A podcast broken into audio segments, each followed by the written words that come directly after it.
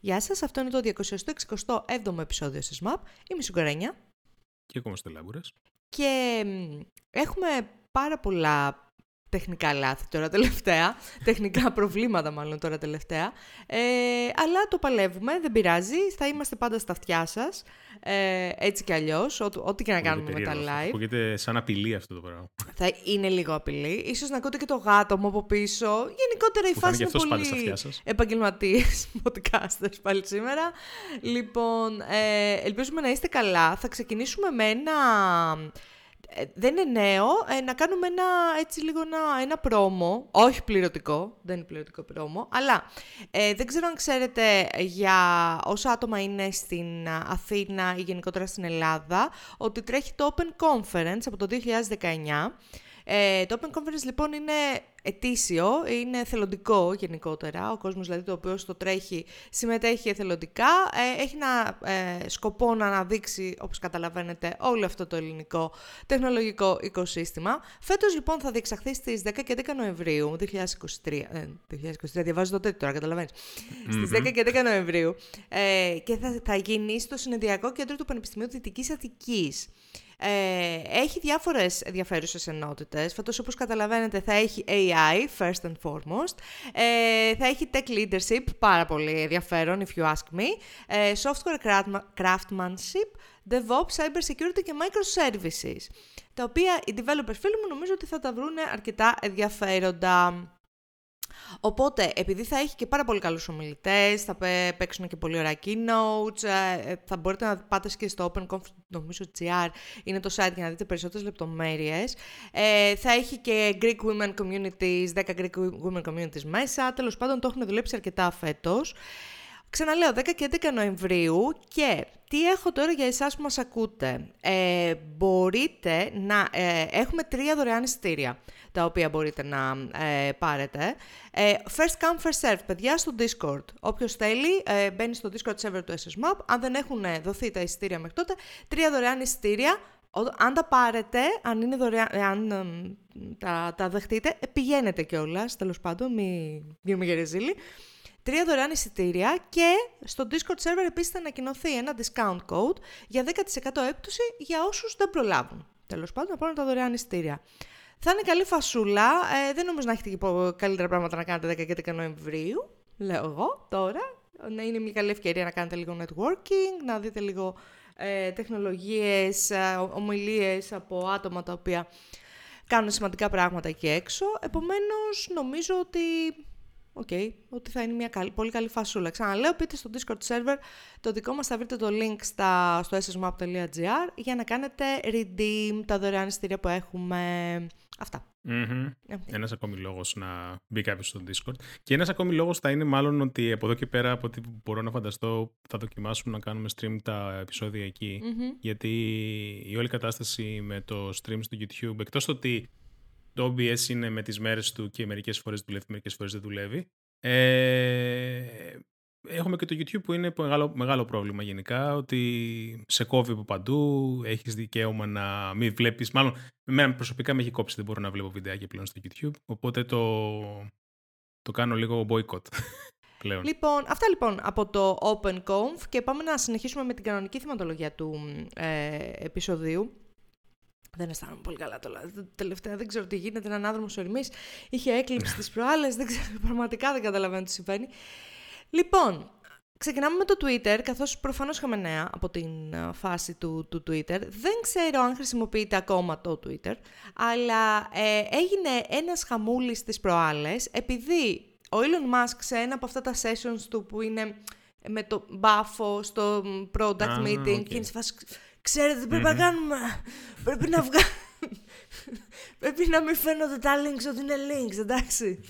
Λοιπόν, οπότε τι έγινε, αφαίρεσαν το link, το URL, από τα Twitter messages. Ε, οπότε, ο μόνος τρόπος να καταλάβεις ότι ε, μία εικόνα είναι link, είναι ένα πάρα πολύ αχνό πραγματάκι κάτω αριστερά, νομίζω πάνω στην εικόνα, που δείχνει ότι είναι link σε άλλη σελίδα. Είναι φοβερό UX όλο αυτό. Δηλαδή. Είναι, είναι φοβερό UX όλο αυτό. Δεν μπορώ να το συνηθίσω καθόλου αυτό το πράγμα. Βλέπω μια εικόνα και λέω για ποιο λόγο ανεβάζω μια εικόνα Άσχετη, και γίνεται και πανεύκολα ε, exploit αυτό το πράγμα. Γιατί, ναι, ναι. Γιατί ο κόσμος έχει συνηθίσει το προηγούμενο view, γράφει οτιδήποτε κοτσάνα θέλει από Ναι, πάνω ναι, ναι. και επειδή δεν φαίνεται ο τίτλος στο preview, ε, Μπορείς να βάλεις, ξέρω εγώ, ένα άρθρο το οποίο βγάζει σαν preview image τη φωτογραφία του Elon Musk και να γράψεις από πάνω ότι ο Elon Musk είναι Nazi sympathizer. Α πούμε. Πανεύκολα. Ε, και εκτός αυτού, σε αυτό το session το ίδιο με τον Πάφο, ε, ο Elon Musk είπε ότι θα, θα σβήσει, θα, μάλλον θα κρύψει τελείως τα, τους αριθμούς των replies, τον αριθμούς, τους αριθμούς των retweets και τους αριθμούς των likes και θα αφήσει μόνο αυτό το metric το οποίο κατέβασε από τον κόλο του, που είναι το metric των views, που δεν έχει καμία απολύτως αξία για το engagement, το, όπως το ξέραμε μέχρι τώρα στο Twitter. Είναι όπως το metric της Unity για τα installs ε, που, Ακριβώς. που λέγαμε την προηγούμενη φορά. Ακριβώς, κάπως έτσι. Οπότε λοιπόν, ε, όλα αυτά τα κάνει το μεταξύ στο βωμό του ότι α, να κάνουμε ε, πιο καθαρό το UI του Twitter. Dude, what the fuck, ξέρω εγώ, read the room. όλα αυτά γίνονται στο βωμό των ads και το πώς μπορεί να κάνει obscure από τους ε, advertisers το engagement περισσότερο, Ναι, δηλαδή κόβονται στα νούμερα αυτά. Και εγώ. Το πιστεύω και εγώ Είναι ότι είναι μόνο κάτι ένα τέτοιο. Και μιλ, μιλώντας για διαφημίσεις εντωμεταξύ, προσπαθούν να κάνουν rollout ένα καινούριο ad format, το οποίο αν το δείτε, αν, και τώρα άμα δείτε τις διαφημίσεις στο Twitter, καταρχάς είναι πάρα πολύ δύσκολο να ξεχωρίσεις. Τι είναι διαφήμιση, τι είναι spam από, ξέρεις, ε, plus accounts, ρε παιδί μου. Είναι πάρα πολύ δύσκολο. Οι διαφημίσεις λοιπόν αυτή τη στιγμή έχουν ένα πάρα πολύ αχνό λεκτικουλάκι πάνω δεξιά που γράφει ad. Ε, προσπαθούν λοιπόν τώρα να τεστάρουν και ένα νέο format διαφημίσεων, το οποίο φαίνεται να είναι από ένα account, το οποίο δεν έχει όνομα όμως, επομένως δεν φαίνεται account name. Φαίνεται όμως avatar, για κάποιο λόγο άγνωστο. Τι χακιά είναι αυτή, ρε φίλε; Δεν φαίνεται. Ρε, εσύ, δεν είναι χακιά. Δηλαδή έχει πάρει το component. Ξέρω ακριβώς τι έχει γίνει. Έχει πάρει το component της JavaScript ή του CSS ή οτιδήποτε component είναι αυτό και είναι φάση ωραία. Πώς μπορούμε να φτιάξουμε ένα variant το οποίο είναι σαν αυτό αλλά δεν είναι ακριβώς. Φαίνεται Ναι. λοιπόν ένα avatar άκυρο. Φαίνεται μία εικόνα και την οποία μπορείς να πατήσεις και είναι link προφανώς εκεί που θέλει να πάει διαφήμιση. Δεν φαίνεται πάνω δεξιά το λεκτικουλάκι add και από κάτω όλα τα tools τα οποία έχει, να το κάνεις like, να κάνεις reply κλπ. Όλα αυτά τα tools είναι disabled. Σου λέω, Στέλιο, ξεκάθαρα έχει πάρει το component και απλά έχουν φτιάξει ένα variant του Όχι, κόλλου. είμαι σίγουρος. Ξέρεις ποιος είναι ο μόνος τρόπος να καταλάβεις την ad. Εγώ τουλάχιστον έτσι καταλαβαίνω. Ότι Ναι. σχεδόν όλα τα ads είναι community checked. Όλα τα ads Ακριβώς. τα οποία έχω δει εγώ από κάτω είναι φάση. Το community λέει ότι αυτό το ad είναι misleading. Είναι, είναι ό,τι να είναι, ειδικά για κάτι games, ξέρω εγώ, ή για κάτι τέτοια ε, software, ξέρω εγώ, apps κτλ. Ε, ναι. 90% είναι misleading τα ads. Ε, ναι, το, το καταλαβαίνεις ρε παιδί μου ότι με αυτό, αυτό το είδος ad είναι εκείνα τα πάρα πολύ low effort, low Ναι, ναι, ναι. value ads τα οποία βρίσκεις κάτω από ε, sketchy ιδιοσιογραφικά Sites. sites, ξέρω εγώ, που πάνε και φτιάχνουν κάτι πυραμίδες από κάτω. Χειραλιφές, ξέρω εγώ. ή- Μπράβο, ναι, ναι, ναι. Ε, doctors hate, this, hate, hate us for this trick, ξέρω εγώ, τέτοιες αηδίες. ναι. Ε, οπότε ε, υπάρχει μεγάλο backlash, λοιπόν, σε αυτό. Ναι. Ε, από τον κόσμο, από τα community notes, τα οποία community notes έχει βγει και έχει πει ο παπάρας ότι ξέρετε κάτι, είναι το καλύτερο πράγμα που έχει συμβεί στο Twitter, επομένως δεν μπορεί να τα πάρει τώρα πίσω. στο variant όμως του component που έχει φτιάξει, μπορεί να τα κόψει. μπορεί να μην φαίνονται. Καλά, εντάξει, να στην υπάρχουν τα τελική- community notes, να μην φαίνονται. Master κολοτούμπα είναι σε αυτά τα πράγματα, οπότε δεν Αυτό. υπάρχει θέμα. Μπορεί κάποια στιγμή Ναι. απλά να κόψει γενικά τα community notes. Δεν θα- δεν θα ντραπεί κιόλας. Έχεις ένα δίκιο. Έχεις Ε, ένα ναι. δίκιο. Ε, και μέσα σε όλα αυτά φαίνεται ότι τεστάρουν και ψα- προσπαθούν να βρουν τις λεπτομέρειες για να φτιάξουν τρία διαφορετικά membership tiers, τρία διαφορετικά πλάνα λοιπόν πληρωτικά, ε, τα οποία θα αντικαταστήσουν το υπάρχον πλάνο. Το οποίο υπάρχον πλάνο είναι πληρώνω και έχω προτεραιότητα στα replies, φαίνομαι πιο ψηλά στα replies και δεν έχω διαφημίσεις. Τώρα θα έχει λοιπόν τρία διαφορετικά πλάνα, όπου το πρώτο πλάνο θα έχει τις μισές διαφημίσεις, το δεύτερο πλάνο θα έχει το 0,25 των διαφημίσεων και το τρίτο και το πιο ακριβό δεν θα έχει καθόλου διαφημίσεις. Δεν ξέρουμε ακόμα τι διαφοροποιήσεις θα έχουν τα πλάνα αυτά και επίσης δεν ξέρουμε αν θα συνεχίσει να υφίσταται δωρεάν πλάνο. Αν με ρωτάτε, κατά πάσα πιθανότητα θα συνεχίσει να υφίσταται. Δεν νομίζω να το κάνει το Twitter και το engagement στο Twitter πληρωτικό. Τέλος πάντων. Μμ. Αυτά από εκείνο το, το σκοτεινό, από αυτή τη σκοτεινή γωνιά του, του ίντερνετ. ναι, ναι, είναι φοβερό αυτό το πράγμα που γίνεται και δεν ξέρω, δεν ξέρω, εγώ δεν είμαι σίγουρος ότι δεν θα γίνει, γιατί πιστεύω ότι υπάρχει ένα push γενικότερα, φαίνεται σαν να, υπάρχει, σαν να έχουν γίνει οι αρχές ενός push γενικότερα όλα αυτών των, ε, των services πλέον που έχουν γεράσει Facebook, Twitter κτλ. Να πάμε σε ένα full paid μοντελο Θα ήθελαν πιστεύω να το πάνε, απλά ξέρουν ότι ακόμη ίσως να μείνει κατάλληλη περίοδος, αλλά κάτι μου λέει ότι κάποια στιγμή θα το θεωρούμε και φυσιολογικό. Δεν ε, προσωπικά, ότι... αν γίνει κάτι τέτοιο, θα, φύγει, θα φύγω, αλλά. Ναι, προφανώς δεν πληρώνω για το Twitter. Είναι αυτό που λέμε άντε να το κάνει, να τελειώνουμε, να ξεκολλήσουμε Εδώ, Εσύ... Πότε ήταν, πριν δύο εβδομάδες ε, που έγινε γνωστό ότι το, η Meta σκέφτεται στην Ευρώπη να χρεωνει ε, για τη χρήση του Instagram και του Facebook και δεν ξέρω για ποιο άλλο, ποια άλλα services. mm Κάποια στιγμή μπορεί να τα δούμε γι' αυτά. Ε, μπορεί πάντα να υπάρχει το free. Σίγουρα στο Twitter δεν θα είναι και τόσο εύκολο να πούνε ξαφνικά πάτε όλοι paid και θα έχει τρελή μαζική φυγή. Από την άλλη, ε, μου φαίνεται ότι έχει φανεί λίγο ότι ακόμη δεν είναι τόσο όριμος ο ανταγωνισμός για να δεκτεί. Δηλαδή, OK, okay, υπάρχει ανταγωνισμός, υπάρχει ξέρω εγώ το Blue Sky, υπάρχει το Mastodon, υπάρχουν άλλα federated τέτοια, που όσο και να θέλω και να τα υποστηρίξω και να γουστάρω, δεν φαίνεται να είναι τελείως ε, να υπάρχει, ξέρω εγώ, one-to-one αυτή τη στιγμή να λες «OK, πάμε όλοι blue sky». Δεν είναι, είναι πάρα πολύ fragmented το όλο πράγμα. Ισχύει, ισχύει. Βασικά, ναι.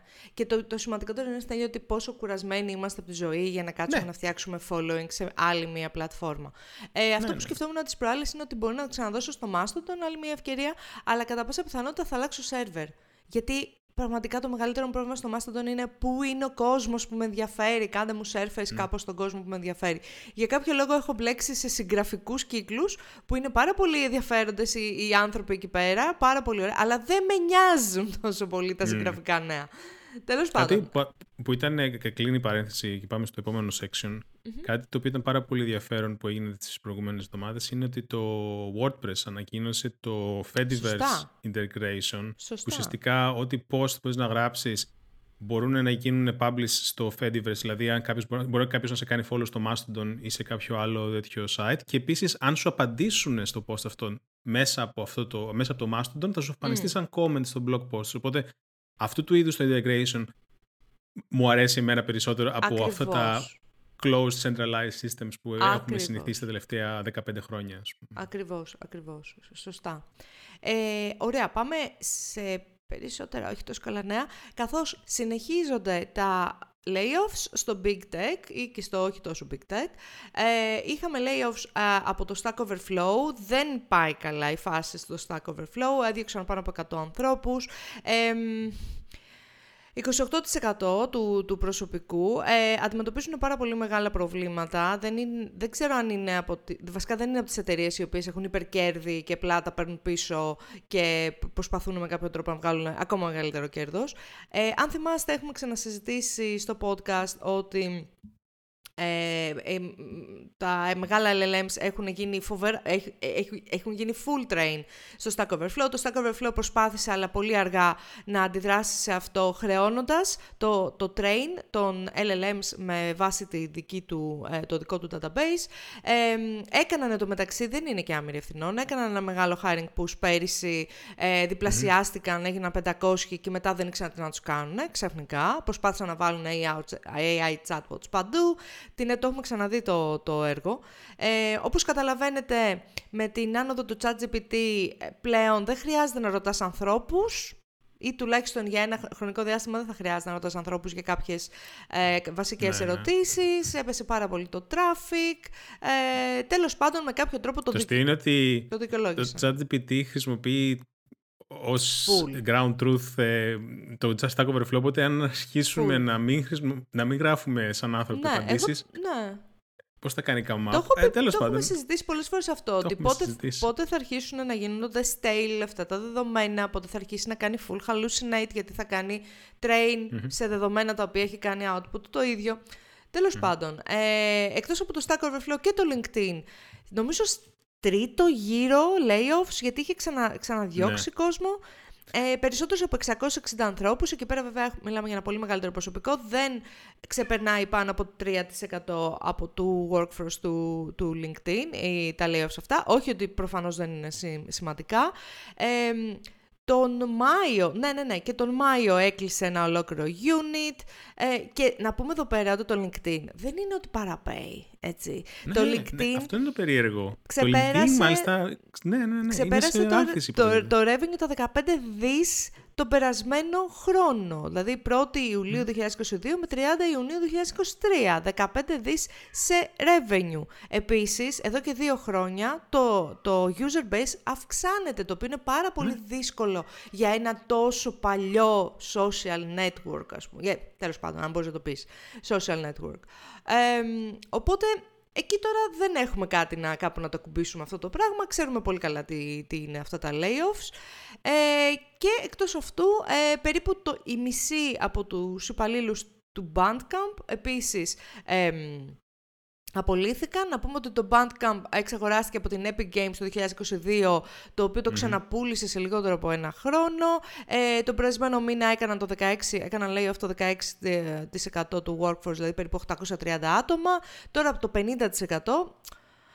Όπως καταλαβαίνετε υπάρχει πρόβλημα, δεν πήγε πολύ καλά ναι. ε, αυτό. Τρεις διαφορετικές περιπτώσεις λοιπόν. Ε, διαφορετικά προβλήματα ή challenges ε, ή και απουσία challenges, αλλά το, το θέμα είναι ότι το trend με τις απολύσεις συνεχίζεται το 2023.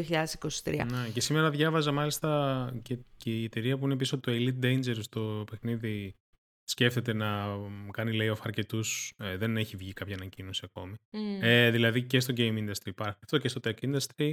Ε, και μου φαίνεται κλείνουμε σχεδόν χρόνο πλέον που έχουμε αρχίσει να κάνουμε cover όλα αυτά τα layoffs ε, σε, όλο, σε αυτά τα δύο ε, industries που κοιτάμε περισσότερο. Ναι, ε, ακριβώς. speaking, ναι, speaking of gaming, θα κάνουμε λίγο lighten up the mood. Ε, Έχουμε. Βασικά δεν θα το κάνουμε light up. Δεν το, πρώτο νέο που έβαλε είναι, είναι τελείως. Ναι. Έχουμε λοιπόν ε, κάποια νέα σχετικά με τα, το unionizing το οποίο προσπαθεί να γίνει ε, mainstream. μια νόρμα τέλος πάντων ναι. mainstream στο κομμάτι του gaming. Ε, αλλά είχαμε δυστυχώς κάποια αρνητικά πράγματα ε, τις εβδομάδες που μας περασαν Αρχικά είχαμε το πρώτο unionized game staff στον Καναδά, ε, το οποίο δούλευε... QA, QA contractors. Ένα, μπράβο, QA contractors που δούλευαν στο Dragon Age Dreadwolf, το οποίο δεν ξέρω πότε θα βγει. Δεν θα βγει ποτέ, Στέλιο. Ποτέ, από, ό,τι φαίνεται, από τη στιγμή που έχει φύγει το QA. Ας το παραδεχτούμε.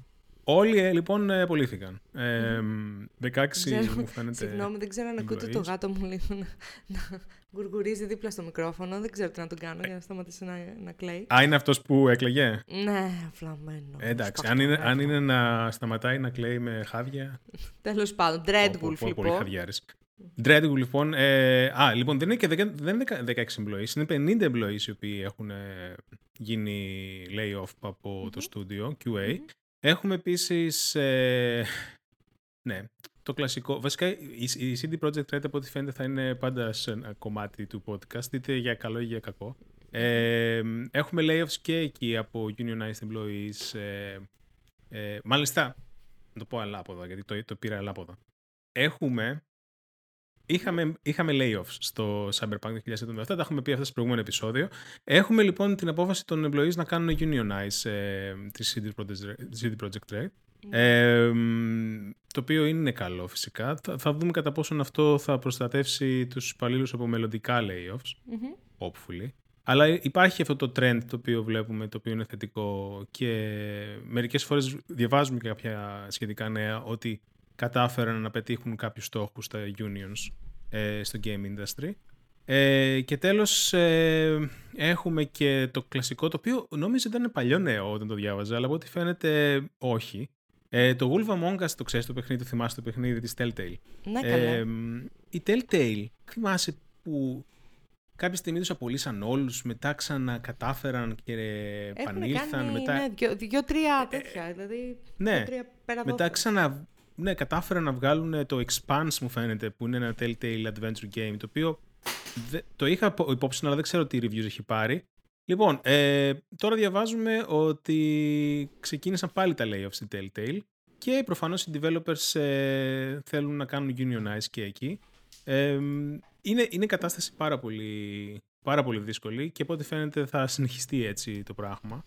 Δυστυχώς. Κοίτα, αν είναι πάντως να, να γίνει πιο mainstream ε, η, η φάση με τα unions... Μέσα από αυτό. Ναι, okay, να ναι, βγει κάτι, ρε τουλάχιστον παιδί γίνει μου, κάτι. τουλάχιστον. Ναι, κάτι. Ε, Ναι. ναι, δια, διαβάζα και ένα άρθρο το οποίο μοιράστηκε ο Γιώργος σήμερα στο Discord server, ε, το οποίο έλεγε, στην ουσία προσπαθούσε να εξηγήσει και να αφυπνίσει λίγο τους developers συγκεκριμένα, τους engineers, ε, σχετικά με το τι γίνεται στην τεχνολογία και με το big tech και τις απολύσεις τώρα τελευταία. Πάρα πολύ ωραίο άρθρο, γενικά, πάρα, πολύ ωραίο, πάρα πολύ ενδιαφέρον θα έλεγα. Δεν συμφωνούσα με όλο που έλεγε, αλλά ήταν χαρακτηριστικό αυτό που έλεγε ότι Thought-provoking. Αυτό δεν έχει να κάνει με bubble. Δεν είναι ότι έπεφταν λεφτά και τώρα έκλεισε η κάνουλα και τώρα ξαφνικά πρέπει να απολύσουμε κόσμο. Μιλάμε για κέρδη και υπερκέρδη. Αυτά τα, τα υπερκέρδη κυνηγάνε αυτή τη στιγμή γιατί οι περισσότερες εταιρείες, ειδικά οι μεγάλες οι οποίες κάνουν layoffs, έχουν πάρα πολλά λεφτά και μπορούν να στηρίξουν τα workforces τα οποία έχουν κάνει hire όλα αυτά τα χρόνια. Αυτό είναι μια κίνηση για να μειωθούν τα κεκτημένα στην τεχνολογία Ναι. και έχει ξαναγίνει Ναι. πολλές φορές ε, στο, στην ιστορία, ας πούμε, του tech industry. Επομένως, Ναι, να ναι. έχουμε λίγο το μυαλό μας. Μην, μην μας πουλάνε το παραμύθι, το έχουμε ξαναπεί 100 φορές σε αυτό το podcast, μην μας πουλάνε το παραμύθι ότι «Α, βάλτε λίγο πλάτη» κλπ. Μιλάμε για τεράστιες εταιρείες με τεράστια κέρδη. Επομένως, να το ξέρουμε αυτό, να το έχουμε στο μυαλό μας γενικότερα, αν... εμ, ασχολούμαστε ας πούμε με το tech industry και επίσης να ξέρουμε ότι όλο αυτό το πράγμα θα γυρίσει. Μοιραία θα γυρίσει. Δηλαδή το έχουν τεντώσει όσο δεν πάει. Κάποια στιγμή λοιπόν θα γυρίσει αυτό πάλι. Οπότε υπομονή στους ανθρώπους που είναι και έξω και ψάχνουν δουλειά. Ε, υπομονή και στους ανθρώπους που αισθάνονται λίγο παγιδευμένοι στην αγορά αυτή τη στιγμή με το, έτσι όπως είναι και είναι παγιδευμένοι σε θέσεις οι οποίες δεν πολύ γουστάρουν. Θα γυρίσει παιδιά η όλη φάση. Ε, δούμε απλά πότε όμως. Να έχουμε στο μυαλό μας ακριβώς τι πάμε να κάνουμε για να τους τιμωρήσουμε όταν είναι Ναι. καιρός. Και Λοιπόν, speaking of ε, executives και τιμωρία. υπερκέρδη και Ναι. τιμωρία. τιμωρία. Εντάξει, αυτά τα άτομα δεν μου φαίνεται να έχουν καμία σκασίλα κιόλας. Ε, είχαμε κάποια εξέλιξη στο κομμάτι της Unity που είχαμε καλύψει στο προηγούμενο επεισόδιο. Μετά τον χαμό που έγινε ε, και ουσιαστικά τη Unity να τα γυρνάει μετά από μια εβδομάδα και να παίρνει πίσω σχεδόν όλες τις ε, ηλίθιες ανακοινώσεις που έκανε. Ε, είχαμε τον ε, CEO της Unity, τον ε, John Ριτσι- Ριτσιτέλο. Ριτσιτιέλο. Ε, Ριτσιτιέ. Ναι, John Ριτσιτιέ. ναι, ο οποίος ε, αποχωρεί από ό,τι φαίνεται ε, από CEO της Unity. Να πούμε ότι ο Ριτσιτέλο ήταν πριν Τον ε, CEO της, αποχωρήσανε, ε, θα EA. πω εγώ.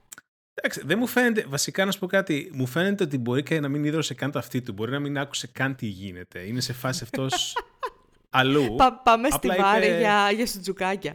Ναι, ναι, μπορεί, μπορεί απλά τώρα να πάει σε μια άλλη κατα- εταιρεία να καταστρέψει έτσι. Δεν, δεν, δεν χαίστηκε κιόλας. Αυτός έχει τα λεφτά που μπορεί να φάνε και τα τρισέγγονά του. Μμμ. Ε, και αντίστοιχα με έναν άλλον πολύ επιτυχημένο CEO. ε, Και αγαπημένο της- μας. Και αγαπημένο μας, Bobby Kotick, Activision Blizzard King, τον οποίο, ε, ε, καταρχάς να πούμε ότι φαίνεται ότι τελείωσε η όλη φάση, εξαγοράστηκε η ABK από την Α, ναι, και ε, το Microsoft. antitrust, πώς το λεγόταν αυτό το τέτοιο που είχε γίνει. Η έρευνα που έκαναν. Ε, για το αν α, η είναι έρευνα- εντάξει... Ναι, ναι, ναι, αυτό μονοπωλιακή- υποτίθεται ότι πέρασε και Α, καλά. Ναι, πέρασε. Πέρασε πάνω. Το θέμα είναι ότι θα έχουν τον Bobby Kotick για CEO μέχρι το τέλος του 2023 από ό,τι φαίνεται και θα φύγει από του χρόνου. Μμμ. Ε, και πάλι, όχι ότι θα κλάψει κιόλας. Ε, Όχι καλά, και έχει θα φάει δούμε- αυτός τρομερό. Ναι, και έχει θα δούμε πάρει... και τι θα γίνει με αυτό το κομμάτι. Δηλαδή, κατά πόσον θα, έχ- θα φέρουν άλλον CEO για αυτό το κομμάτι που εξαγοράστηκε, κατά πόσον όλο αυτό θα πέφτει κάτω από το Microsoft Gaming κομμάτι ή όχι. Και να πω εδώ ότι ένα άλλο νέο το οποίο διάβασα για τον Bobby Kotick ε, την προηγούμενη εβδομάδα είναι ότι φάνηκε ότι σε ένα πάνελ που ήταν. Ε, να μου πεις, εντάξει τώρα τα μεγάλα μυαλά συναντιούνται, δεν γίνεται. Οχ. Ε, έκανε, ε, ανέφερε για, το, για την Neuralink του Elon Musk, ε, να- την, Μμμ. ε, αυτή την, αυτό το startup το οποίο φαίνεται ότι θα είναι ίσως ένας στους λόγους που μπορεί και ο Elon Musk να κάποια στιγμή να πρέπει να αντιμετωπίσει δικαιοσύνη σχετικά με το τι πειράματα γίνονται σε ζώα εκεί. Αλλά τέλος πάντων κλείνω την παρένθεση. ε, είπε λοιπόν ότι είναι πάρα πολύ ενδιαφέρον ε, όλο αυτό που κάνει ο Elon Musk με το Neuralink και σαν τεχνολογία θα μπορούσαμε να το χρησιμοποιήσουμε σαν ένα controller για το gaming στο μέλλον. Μμμ, μάλιστα. Εντάξει λοιπόν. Εντάξει κύριε OK. Bobby Kotick. OK. Ε, λοιπόν, έχουμε περισσότερες, α, περισσότερα έτσι, mishaps από, τη, από τον, ε, το κόσμο των gaming, καθώς φαίνεται τον gaming, το games, το game. Καθώς φαίνεται λοιπόν ότι ένας developer της Naughty Dog ε, εκεί στον ενθουσιασμό του να αλλάξει το LinkedIn προφίλ του αντικειμενικά μιλώντας παιδιά, inside info, στάνταρ δουλειά έψαχνε. 100%. Για ποιο λόγο, ας πούμε, να το αλλάξει. Εκεί λοιπόν που ήθελε να αλλάξει το LinkedIn προφίλ του με το experience του, αποκάλυψε τυχαία ότι δουλεύει πάνω σε ένα remaster του The Last of Us 2 θα έρθω εγώ και θα ρωτήσω πότε στο yeah αποφάσισα να κάνουν remaster το The Last of Us 2 που είναι, ξέρω εγώ, περσινό παιχνίδι ε, που λέει ο λόγος. Το Last of Us είναι το παιχνίδι με τα περισσότερα remasters. Είναι, πρέπει να, να συνεχίσει Ρε, αυτή την ε, βγαίνει παράδοση. Το, βγαίνει το παιχνίδι και σε δύο χρόνια έχει βγει remaster και θα έλεγε κάποιος γιατί δεν βγάζετε κατευθείαν το remaster ας πούμε και ε, μας ζητάτε συνέχεια. Καταρχάς θα έλεγε κάποιος γιατί να κάνεις remaster αλλά τέλος πάντων... Anyway, anyway. anyway. Ε, φαίνεται λοιπόν ότι έκανε αυτή την κουτσουκέλα. Ε, το, το, το, έκανε leak τυχαία στο LinkedIn. Προφανώς το είδανε πάρα πολύ μέχρι που μπήκε και το άλλαξε και έλεγε ότι εγώ δεν δε, δε, δε, ασχολούμαι με το Ήθελα, Εννοούσε το, το το βάζεις το 1, όχι το 2. ναι, ναι. Τέλος πάντων το έσβησε το, την αναφορά στο remaster του The Last of Us 2. Όχι πριν το ε, εντοπίσουν όμως οι detectives του ίντερνετ. Λοιπόν, έρχεται λοιπόν η μάσα του Last of Us 2. Ε, να πούμε ότι τώρα το Νοέμβρη θα ε, είναι διαθέσιμο και το καινούργιο PS5, το PS5 το Slim στην ουσία, ε, το οποίο θα έχει removable ε, disk drive. Ε, να πούμε εδώ πέρα ότι θα είναι λίγο μειωμένο σε όγκο κατά 30% και σε βάρος κατά 24%. Πολύ σημαντική αλλαγή στο, στο μηχάνημα. Mm. Ναι, αλλά άκουσα ότι θα πληρώνεις το stand. Θα πλη... Το vertical stand το πληρώνει. Θα πληρώνεις το stand, αλήθεια. Είναι εξτρά. Δεν, δεν μου, φαίνεται, μου φαίνεται δεν θα έρχεται μαζί με το stand. Κάπου διάβαζα ότι δεν θα έρχεται με το stand. Κάτσε ρε φίλε. Και, και, εγώ το έχω οριζόντιο, ας πούμε. Αν δεν έχεις το stand, τι κάνεις; Απλά τα αφήνεις εκεί και παλατζάρι, ας πούμε, πάνω στο τραπέζι. Το vertical stand, δεν ξέρω. Αφού το vertical ε... stand το χρησιμοποιείς και για horizontal. Μήπως έχει κάποιο component μέσα, δεν θυμάμαι καν. Έχω καιρό που το έχω βάλει και δεν anyway, ε, φαίνεται λοιπόν ότι θα είναι διαθέσιμο ε, στη, αν θέλετε και το, το, το drive, το οποίο drive πλέον θα είναι removable και θα μπορείτε να το αγοράσετε είτε με το drive είτε χωρίς αυτό. Αν θέλετε και το drive θα κάνει 499,99 δολάρια. Αν δεν θέλετε και θέλετε να πάρετε το digital edition θα, θα κάνει ε, 449,99 δολάρια. 50 ευρώ δηλαδή χωρίς το drive. 50, 50 ε, δολάρια, ναι. Ε, να πούμε ότι βέβαια και το digital edition είναι αρκετά σημαντικό. Νομίζω έχει ένα τεραμπάιτ δίσκο. Ε; Ναι. Mm. Έχει ένα τεραμπάιτ δίσκο, απλά δεν θα μπορείτε να βάλετε ε, DVD. Λοιπόν, οπότε... Blu-ray. Αυτό θα λοιπόν θα κυκλοφορήσει το Νοέμβρη, οπότε αν είστε σε φάση να αγοράσετε PS5, ες, φέτος τα Χριστούγεννα περιμένετε να πάρετε τουλάχιστον το Slim. Ε, ναι, ναι. ναι. Πάμε παρακάτω ε, και άλλες α, συζητήσεις περί εξαγορών, καθώς φαίνεται ότι η Disney θέλει να μπει στο κομμάτι του gaming ε, και σκέφτεται να εξαγοράσει. Αυτές είναι ρε φίλε συζητήσεις, φαντάζεσαι. Και είναι σε φάση... Έχω πολλά λεφτά. Τι να αγοράσω, ρε φίλε. Τι να την αγοράσω. Ε, και σκέφτεται λοιπόν να εξαγοράσει ένα publisher και κατά πάσα πιθανότητα κοιτάει την EA, η οποία αν με ρωτάς, είναι μια εξαγορά, ένα match made in heaven, θα έλεγα. Ναι, δηλαδή... γιατί η EA, μου φαίνεται η EA δεν είναι που βγάζει πάρα πολλά Star Wars games. Ναι, ε... εκτός αυτού νομίζω ότι ταιριάζουν λίγο και τα χνότα τους γενικά σαν εταιρείε. Ναι, ισχύει, ισχύει. Ε, ε, έτσι όπως έχουν γίνει τώρα, ρε παιδί μου, έχουν την ίδια άποψη περί καπιταλισμού, πιστεύω. Ναι, πιστεύω περί... και οι CEOs μπορούν να κάνουν καλό ή καλή παρέα στο γκολφ. Αυτό. Αυτό. Να λένε ιδέες για τρύπες στον γκολφ. Φαίνεται λοιπόν ε, ο CEO Bob Iger ε, και γενικότερα μια ομάδα executives να υποστηρίζουν την εξαγορά κάποιου game publisher για να μπει η Disney και στο κομμάτι του ε, gaming.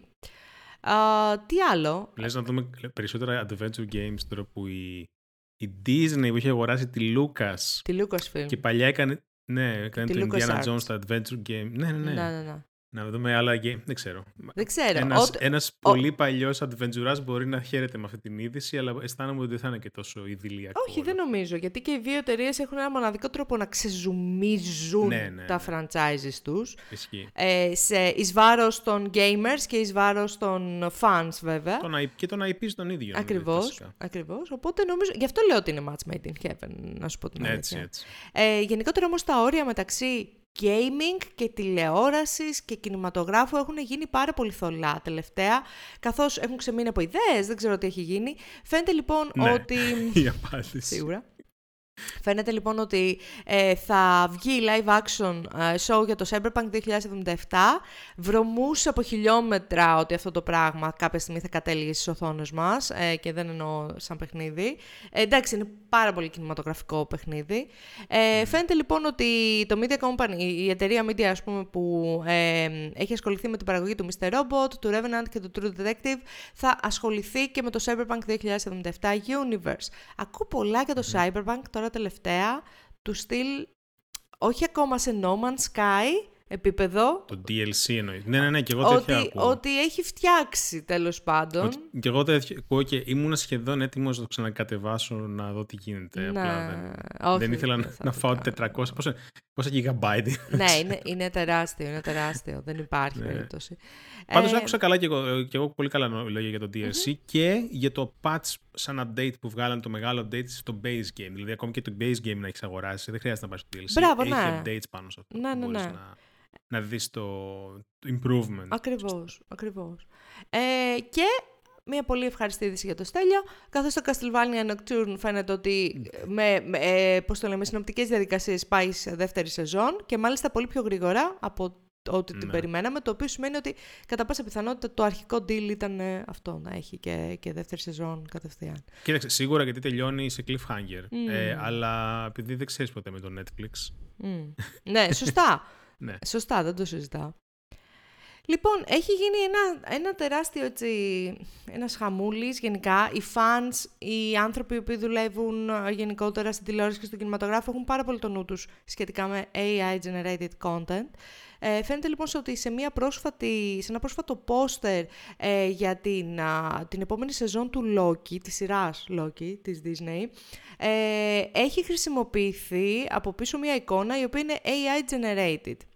Το οποίο πώς το καταλάβαμε, αν κάνετε zoom στην εικόνα θα το καταλάβετε κι εσείς, έχει κάτι άκυρα artifacts μέσα, τα οποία... Να σου πω τώρα το τρελό. Ναι, Αυτό το πόστερ είναι στη στάση έξω από το σπίτι μου. Αλήθεια. Αυτό το πόστερ σε full ε, human, full size, uh-huh, uh-huh. Ε, ακριβώς έξω από το σπίτι μου στη στάση. Ναι. Και βλέπω αυτά τα νούμερα, ρε παιδί μου, τα ναι. λατινικά.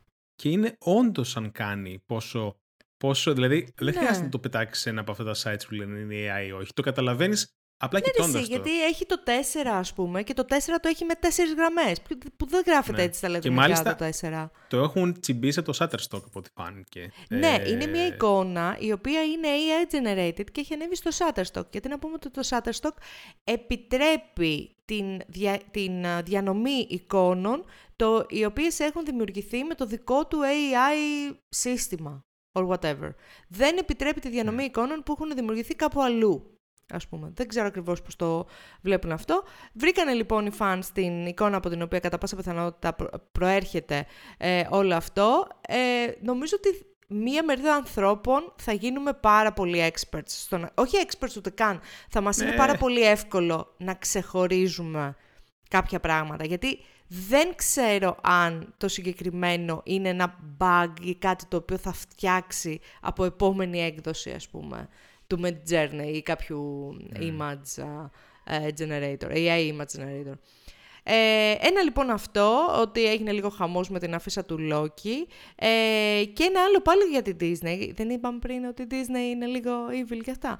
ε, υπάρχει λοιπόν ένα βιντεάκι το οποίο ε, βέβαια κυκλοφόρησε τον προηγούμενο Απρίλιο, δεν είναι καινούριο, από μια μπασκλασαρία σειρά η οποία λέγεται Prom Pact, ξέρω εγώ, από αυτές που... Oh, πολύ US friendly. Τηλετενία, τηλετενία. το οποίο, παιδιά, αν δείτε το βιντεάκι, δείχνει σε κάποια φάση, κάνει παν στο κοινό και δείχνει το κοινό σε έναν αγώνα, ας πούμε, μπάσκετ ναι. και είναι τόσο ξεκάθαρο ότι έχουν χρησιμοποιήσει fakes. Ε, έχει μια σειρά ανθρώπους και πίσω από τους ανθρώπους αυτούς είναι fakes. Ε, και μάλλον είναι AI actors. Εγώ τώρα εκεί πέρα δεν είμαι...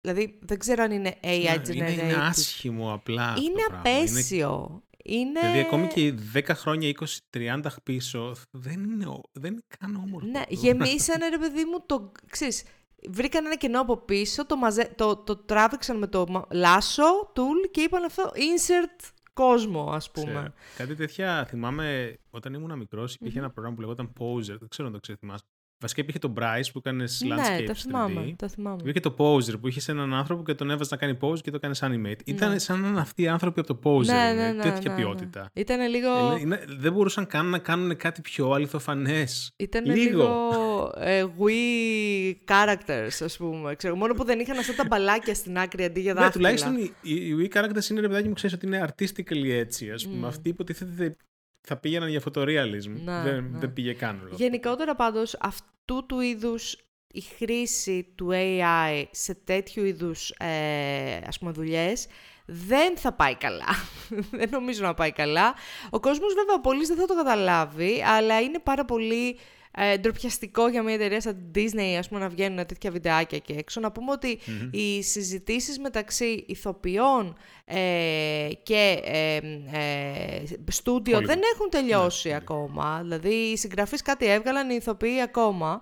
Ε, οπότε ναι. έχουμε ακόμα δρόμο σε αυτό. Μέχρι τότε νομίζω ότι θα, θα, θα βλέπουμε όλο ένα και περισσότερες τέτοιες ειδήσεις ε, σχετικά με τη χρήση generative AI.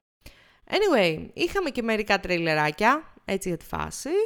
Είχαμε καινούργια ταινία Jason Statham, που κάπου, κά, κάποιος λέει στα comments, η καινούργια ταινία λέγεται The Beekeeper. Και ο Jason Statham παίζει έναν μελισσοκόμο. Και κάποιος λέει στα comments ότι είναι good guy Jason Statham, ξέρω εγώ, που προσπαθεί να κάνει μια ταινία με κάθε blue collar job. Γιατί έχει The Transporter, έχει ναι, ναι, διάφορα. Λοιπόν, μια ταινία ναι, δράσης. Έχει, έχει, έχει, μέσα ένα κλούρε, παιδί μου. Δεν είναι απλά μπικί. Ναι, έχει, έχει ένα τουιστάκι. Έχει, ναι. έχει ένα τουιστάκι. Αλλά κατά τα άλλα είναι Jason Statham. Ξέρει, ξέρεις, ξέρεις, τι πας να δεις. Ξέρεις τι πας να δεις, ναι. ακριβώς. Όχι, για αυτό που κάνει, το κάνει πολύ καλά, πιστεύω. Ναι, όχι, δεν, άξιος, άξιος. Ναι. Ε, είδαμε το δεύτερο τρέιλερ του Wonka, οπότε είδαμε λίγο περισσότερα για την ταινία. Ε, ότι είναι, εγώ ας πούμε δεν ήξερα ότι είναι origin του Willy mm. Wonka. Δηλαδή, ήξερα, δεν ήξερα σε ποιο κομμάτι του timeline ήταν, ας πούμε. Α, οκ, οκ. Ναι, ναι, όχι ότι πείστηκα ιδιαίτερα για τις... Ε, Όταν έγινε κάτοχος σκλάβων. Αυτό. δεν ξέρω γιατί χρειαζόμαστε origin story για το Willy Wonka, να σου πω την αλήθεια. Γιατί, γιατί δεν υπάρχει, όπως είπαμε πριν, δεν υπάρχει, δεν θέλουν να κάνουν κάτι καινούργιο, δεν θέλουν να πρωτοτυπήσουν, είναι απλά το safe. Ξέρουν mm. πολύ το Willy Wonka IP, θα κάνουμε ένα origin story. Ξέρουν πολύ το Pinocchio IP, θα κάνουμε ένα origin story. Ακριβώς, ακριβώς. Ε, okay, και έχουμε τη Μοδέ Σαλαμέ εκεί πέρα. Δεν με πείθει καθόλου στο ρόλο, να είμαι ειλικρινής. Έχουμε και Hugh Grant που παίζει ένα ούμπαλούμπα. Hugh Grant δεν είχε πει ότι δεν θέλει να ξαναπέξει γιατί αγχώνεται πολύ και κάτι περίεργα πράγματα. Δεν ξέρω. Κάπου μωρέ, διαβάσει δεν ξέρω. Ξέρω εγώ, πήρε κανένα ζολό. Του πέρασε το ναι. άγχος. δεν έχω ιδέα. Ε, και είχαμε και τρέλερ της 7η σεζόν Rick and Morty. Μετά, νομίζω ότι είναι το πρώτο τρέλερ. Στέλιο, ναι. δεν θα με κάνεις λάθος, με την καινούργια φωνή του Μόρτι. Ναι, ναι, ναι, ναι, ναι. Είναι, όχι και ο Ρίκ και ο Μόρτι έχουν. Δεν ξέρω αν είναι ο ίδιος voice actor που τους κάνει πλέον ή διαφορετικοί. Αχα. Αλλά έχει φύγει ο Τζόι Ρόιλαντ. Ε, το είχαμε, το είχαμε συζητήσει το... προηγούμενο επεισόδιο. Ναι, βασικά διάβαζα κάπου ότι ούτως ή άλλως και οι δύο δημιουργοί του δηλαδή τα είχαν σπάσει εδώ και πολλά χρόνια πριν γίνει όλο αυτό. Mm-hmm. Οπότε ούτως ή άλλως υπήρχε ένα fallout. Ε, και τώρα απλά κάπου το πράγμα μετά από τις, ε, τα που έγιναν με τον Ρόιλαντ κάπου τελείωσε η όλη φάση γενικότερα. Οπότε να πω ότι η φωνή είναι αρκετά κοντά. Δηλαδή, είναι, δεν είναι καλά, εγώ δεν το κατάλαβα. Που δεν, εντάξει, δηλαδή πρέπει να έχεις ακούσει, πρέπει να έχεις δει πάρα πολλά επεισόδια για να καταλάβεις τις πολύ σάντλε αλλαγές που υπάρχουν. Ναι. Ε, εντάξει, φαίνεται ένα κλασικό Rick and Morty, ξέρω εγώ, season. Έχω να δω, το έχω παρατήσει εδώ και δύο-τρεις σεζόν, οπότε δεν ξέρω τι γίνεται. Αλλά γενικά φαίνεται να προ, προχωράνε χωρίς τον Ρόιλαντ. Πάντως, ναι, οι fans νομίζω ότι είναι OK με την καινούργια φωνή. Δεν ξέρω τώρα, είναι και περίεργοι οι fans του Rick and Morty. Λοιπόν, αυτά είδαμε Πάντα λοιπόν. Είναι όλοι, όλοι μας είμαστε περίεργοι.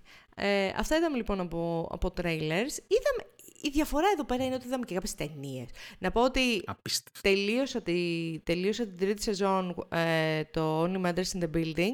Πάρα πολύ καλή και η τρίτη σεζόν. Δεν το λέω πολύ συχνά για follow-up seasons. Πάρα πολύ καλή Δεν το δω αυτό, ρε γάμο. Το, το έχω πάντα στα watch Είναι πάρα πολύ ωραία φθινοπορεινή σειρά στέλιο. Νομίζω ότι θα σα αρέσει. Είναι Murder Mystery. Α, έχω δει δύο ή ένα ή δύο επεισόδια. κάποιο λόγο μετά το παράτησα να δω κάτι άλλο και δεν το ξανάπιασα. Ναι, μωρέ, ε... καταλαβαίνω γιατί. Δεν έχει, ένα, δεν έχει τρομερό pool. Ξέρεις, να πεις ότι mm. πρέπει οπωσδήποτε mm. να το δω τύπους sex education, αλλά είναι, σε κρατάει πάρα πολύ και είναι, πολύ, είναι καλοφτιαγμένο okay. γενικά και έχει ωραία ατμόσφαιρα. Okay.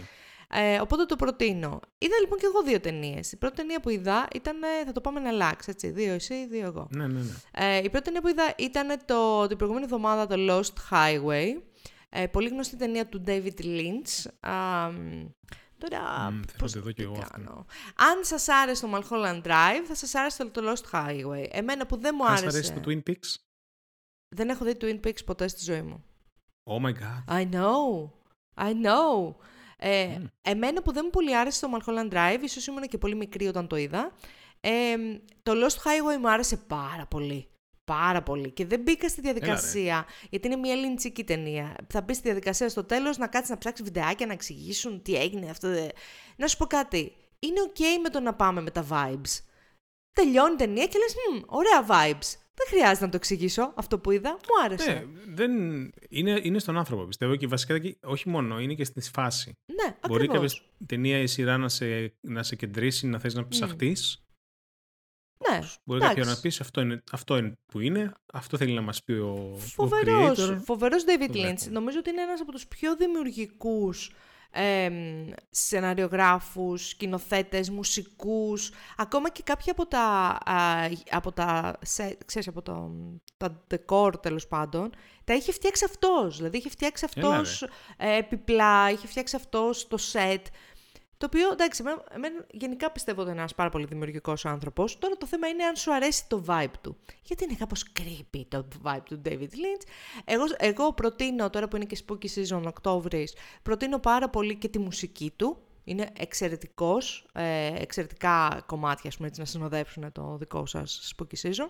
Το Lost Highway, λοιπόν, έχει μια Smoking Hot Patricia Arquette, ταινία του ε, 97. Smoking Hot όμως Patricia Arquette. Ε, και ένα έτσι δίπολο, δύο ιστορίες οι οποίες μπλέκονται με κάποιο τρόπο. Ξαναλέω, δεν είναι ανάγκη να τα εξηγήσουμε όλα, πάμε με τα vibes. Τα vibes ήταν immaculate, mm ήταν εξαιρετικά. Επομένως την διασκέδασα. Τώρα με έκανες, με κέντρηση στο Της δίνω ένα 8 εγώ, ας πούμε, της δίνω ένα 8. Νομίζω ότι αυτό έβαλε και στο Letterboxd 4 στα Πέντε. Okay. Είδες okay. όμω το The Fall of the House of Usher που είναι το, το Έκανα, καινούριο ναι. του τέτοιου, του. Του Flanagan; Flanagan. Mm-hmm. Ε, έκανα ένα binge, λοιπόν, είναι 8 επεισόδια. Ε, εντάξει, δεν το έκανα binge με τη μία, γιατί ήταν μία ώρα το κάθε επεισόδιο. Είναι πάρα πολύ. Καταρχάς να πω ότι το Fall of, House, of the House of Usher βασίζεται σε ένα short story του Poe. Mm-hmm. Ε, και γενικά φαίνεται το Flanagan ότι είναι πάρα πολύ εμπνευσμένος γενικά από τον Poe. Okay. Ε, δεν έχω διαβάσει το short story. Ε, δεν ξέρω πόσο σχέση έχει με το original, γιατί μου φαίνεται κάναν αρκετό, φτιάξαν αρκετά πράγματα τέλος πάντων. Σαν ιστορία όμως μου άρεσε. Δηλαδή λέει την ιστορία μιας οικογένειας. Δεν θέλω να πω τίποτα άλλο. Ε, και the fall of it. ε, αλλά έχει μέσα στοιχεία μεταφυσικά, ξέρω εγώ, φλα, φλα, φλαναλεγγικά, ας πούμε. Πώς; Έχει και το ίδιο τρούπ από τους που... Φλαναγκανικά. Έχει το ίδιο τρούπ από τους ηθοποιούς που χρησιμοποιεί mm. σχεδόν σε όλες τις σειρές που έχουμε δει μέχρι τώρα. Σε σχέση με, τα άλλα, γιατί... με τις άλλες φλαναγκανιάδες. Mm, πολύ καλή ερώτηση. Ε, πιστεύω ότι ε, μ' άρεσε λίγο παραπάνω το προηγούμενο. Ε, πώς λέγονταν το προηγούμενο; Α, ε, Midnight Mass. Μου άρεσε λίγο παραπάνω το Midnight Mass, αλλά αυτό είναι αρκετά δυνατό σε σημεία. Ε, να πω εδώ ότι εντάξει, υπάρχει πολύ gore. Ναι. Σε σημεια Ε, οπότε, ξέρεις, content warning. Ε, αλλά γενικά, αν σας αρέσουν όλα του Flanagan μέχρι τώρα, πιστεύω ότι θα σας αρέσει και αυτή. Αν είστε φαν, ωραία, χαίρομαι γι' ναι, αυτό. Ναι, δηλαδή είναι από τις καλές παραγωγές του Netflix. Ε, γενικά, ό,τι βγάζει ο Flanagan μέχρι τώρα δεν με έχει απογοητεύσει. Να. Αυτό. Ωραία, θα το βάλω και εγώ στο, στη, στη λιστα Ε, η δεύτερη ταινία που είδα ήταν πιο παλιά. Είναι ταινία του 1954, πάρα πολύ γνωστή. Πάρα πολύ γνωστή. Ναι, Φεντερίκο Φελίνη είναι. Το Λαστράντα, ε, όπου παίζει και ο Άντωνι Κουίν. Στο ρόλο της ε, Γκελσομίνα, της πρωταγωνίστριας, η Τζουλιέτα Μασίνα, δίνει μια φανταστική, φανταστική ε, ερμηνεία. Παρ' όλα αυτά, πω, πω δεν ήμουν καθόλου σε mood να εκτιμήσω τη συγκεκριμένη ταινία. Αναφέρεται στην τοξική σχέση μιας κοπέλας με κάποια προβλήματα, συμπερι... όχι συμπεριφορικά. Δεν ξέρω πώς να το εξηγήσω γιατί δεν το κάνει και τελείως ξεκάθαρο. Εντάξει, ταινία του 54 είναι. Δεν είχαν και τη γλώσσα, ας πούμε, να, να μιλήσουν γι' αυτό. Ε, Τέλος πάντων, μια, μια κοπέλα η οποία έχει θέματα να ε, προσαρμοστεί στην κοινωνία, ξέρω εγώ, να γίνει κομμάτι της ε, και τι σχέση έχει με έναν ε, απατεώνα, ο οποίος, ξέρω εγώ, κάπως την αγοράζει και γίνεται μέλος ενός τσίρκου.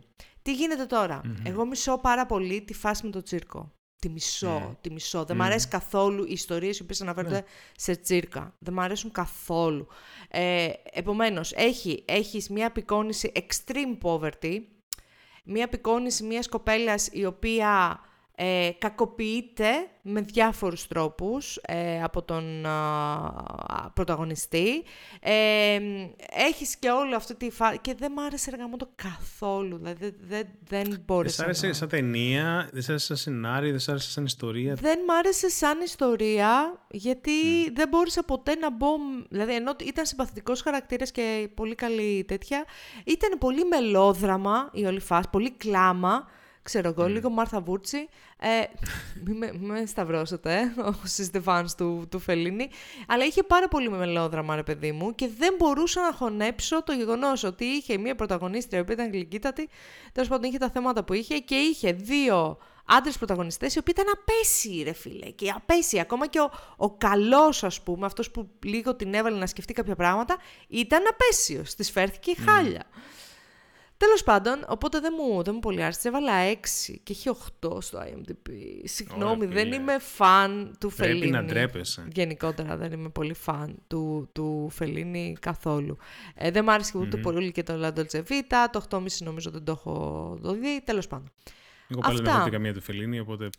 Okay. Ε, ε, Είδες και άλλη μία τρόμου. Και μία τελευταία ταινία, έτσι να κλείσουμε την, ε, το επεισόδιο με μία τρομακτική έτσι, έτσι, στα, έτσι, έτσι στο mood της εποχής και μπορεί να συνεχίσω βασικά τις τρομακτικές ε, στο Halloween. Ε, είδα το The Pope's, The Pope's Exorcist mm-hmm. με την έννοια του φετινή μου φαίνεται. Α, που είναι ο, βγήκε στο ο Netflix. Ο Russell Crowe. Ο Russell Crowe, μπράβο. Με την περίεργη προφορά που δεν ξέρουμε από πού είναι. Ακριβ... Ναι, κάνει μια φοβερά αστεία ιταλική... Ε, μιλάει και τελικά μες ταινία. Αλλά μιλάει και αγγλικά με ιταλική, Περίμενε. με θεωρητικά Μιλάει ιταλικά σαν τον Brad Pitt στο Inglourious Basterds που έλεγε Arrivederci. Ε, περίπου. Μιλάει πολύ αστεία ιταλικά. Ε, okay. Προσπαθεί να βασικά... Βασικά το, είναι Ιταλός. Βασικά, λοιπόν. Η ταινία είναι βασισμένη σε πραγματικά γεγονότα. Αλήθεια. Okay. Είναι βασισμένη σε ένα συγκεκριμένο εξορκιστή, mm-hmm. τον Father, πώς λέγεται, ναι, Gabriel Αμόρφ. Ναι, ο οποίος ήταν όντως εξορκιστής. Ήταν όντως εξορκιστής, έχει κάνει πόσους εξορκισμούς, mm. έχει ξέρω εγώ, εξορκίσει πάρα πολλά άτομα. Προφανώς αυτά που γίνονται στην ταινία δεν γίνονται στην πραγματικότητα, προφανώς. Mm-hmm. Αλλά είχε, είχε, τη φα... είχε τη φάση του. Την...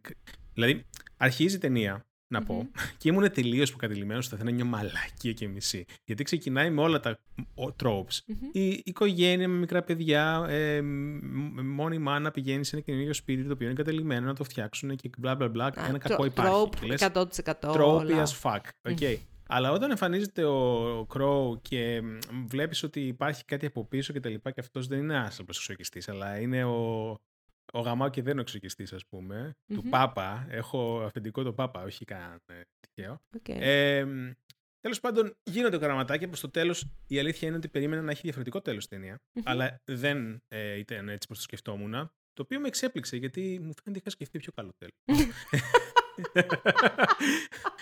μου φαίνεται ότι είναι πιο γαμάτος. Είναι τι ταινίες που μπαίνεις και μετά και λες, Μήπως έγινε αυτό που νόμιζα, αλλά δεν έγινε και τελικά από ό,τι φαίνεται δεν ήταν αυτό που νόμιζα. Οκ. Okay. Εδώ είμαι, παιδιά, αν θέλετε. Μια καλή ταινία, ένα τέλος. Για το δύο, ίσως. Ε, αλλά βγήκε, εντάξει, βγήκε οκ. Okay. Δηλαδή, πέρασα καλά, ρε παιδί μου, γιατί ήξερα τι βλέπω. Δεν ήταν και κανένα. Δεν ήταν και. Ναι. Λοιπόν, δεν είναι εξορκιστής. Ένα, να πω εδώ, που ξέρω εγώ ναι, μπορεί να έχεις ναι, στήσει ναι. κιόλας. Είχε κάποια σημεία το οποίο ήθελε να μοιάσει, δεν ήταν. Ε, το πήγε λίγο πιο έτσι light. Ε, αλλά δεν ήταν σαν ταινία τέτοιου είδους. Αν ξέρεις τι βλέπεις, είναι καλή. Αν ε, περιμένεις καμία τώρα σκαρική βάση ή περιμένεις μια προφορά του Russell Crowe που είναι Ιταλική, Ιταλική, θα απογοητευτείς. Ήταν απλά αστεία. Ήταν λες και είναι ο Super Mario εξορκιστής. Αλλά δεν. 6,1. 6,1 έχει στο IMDb. It's a me. ναι, εντάξει. It's a me, ε, εντάξει, ρε παιδί μου, Halloween είναι. Βάλτε το αυτό στη λίστα του Halloween. Τι να πω, ξέρω εγώ. Oh, yeah. Spooky season, spooky season. Spooky season, ναι, why not. Λοιπόν, ωραία, θα ξεκινήσω παρά τις προειδοποιήσεις όλων, θα ξεκινήσω να δω τέταρτη σεζόν Sex Education τώρα. Ε, γιατί mm-hmm. λένε όλοι ότι είναι χάλια και τους πιστεύω, απλά θέλω, θέλω να δω με τα μάτια μου ότι είναι χάλια. Α, ε, και μετά μάλλον θα... να βλέπω The Boys. Α, ορίστε, επιτέλους. Ένας μεγάλος ναι, αναστεναγμός ναι, ανακούφισης από όλο το σερβερ του Discord. Ένα επεισόδιο, ένα επεισόδιο είδα μόνο, αλλά ήταν αρκετά, λέω, oh, okay, είναι αρκετά dark τελικά. Οκ, okay. ναι βρε, αφού μας το είπανε. Το έχεις δει; Όχι, δεν, δεν το, έχω δει. Αλλά το περιμένω ναι, να πολύ... είναι dark και gory. Λοιπόν, αυτά. Ε, ξαναλέω, μην ξεχνάτε για το OpenConf ε, τον άλλο μήνα, 10 και 11 Νοεμβρίου. Ε, ξαναλέω, μπείτε στο Discord server να κάνετε claim ε, τα, ένα από τα τρία δωρεάν ειστήρια τα οποία μας έχουν ε, κάνει διαθέσιμα από την οργάνωση του event και αν δεν τα προλάβετε να ξέρετε ότι έχουμε discount code για 10% off ε, στο εισιτήριο. Οπότε αν θέλετε να παρακολουθήσετε το συγκεκριμένο συνέδριο, που γιατί να μην θέλετε, ε, νομίζω ότι μπορούμε να σας βοηθήσουμε λίγο. Όλα αυτά με την προϋπόθεση να μπείτε στο Discord server μας. Αυτά λοιπόν. Ε, δεν έχουμε κάτι άλλο για αυτό το επεισόδιο. Ε, επεισόδιο 267. Τα ξαναλέμε σε δύο εβδομάδες, παιδάκια. Γεια σας. Γεια σας.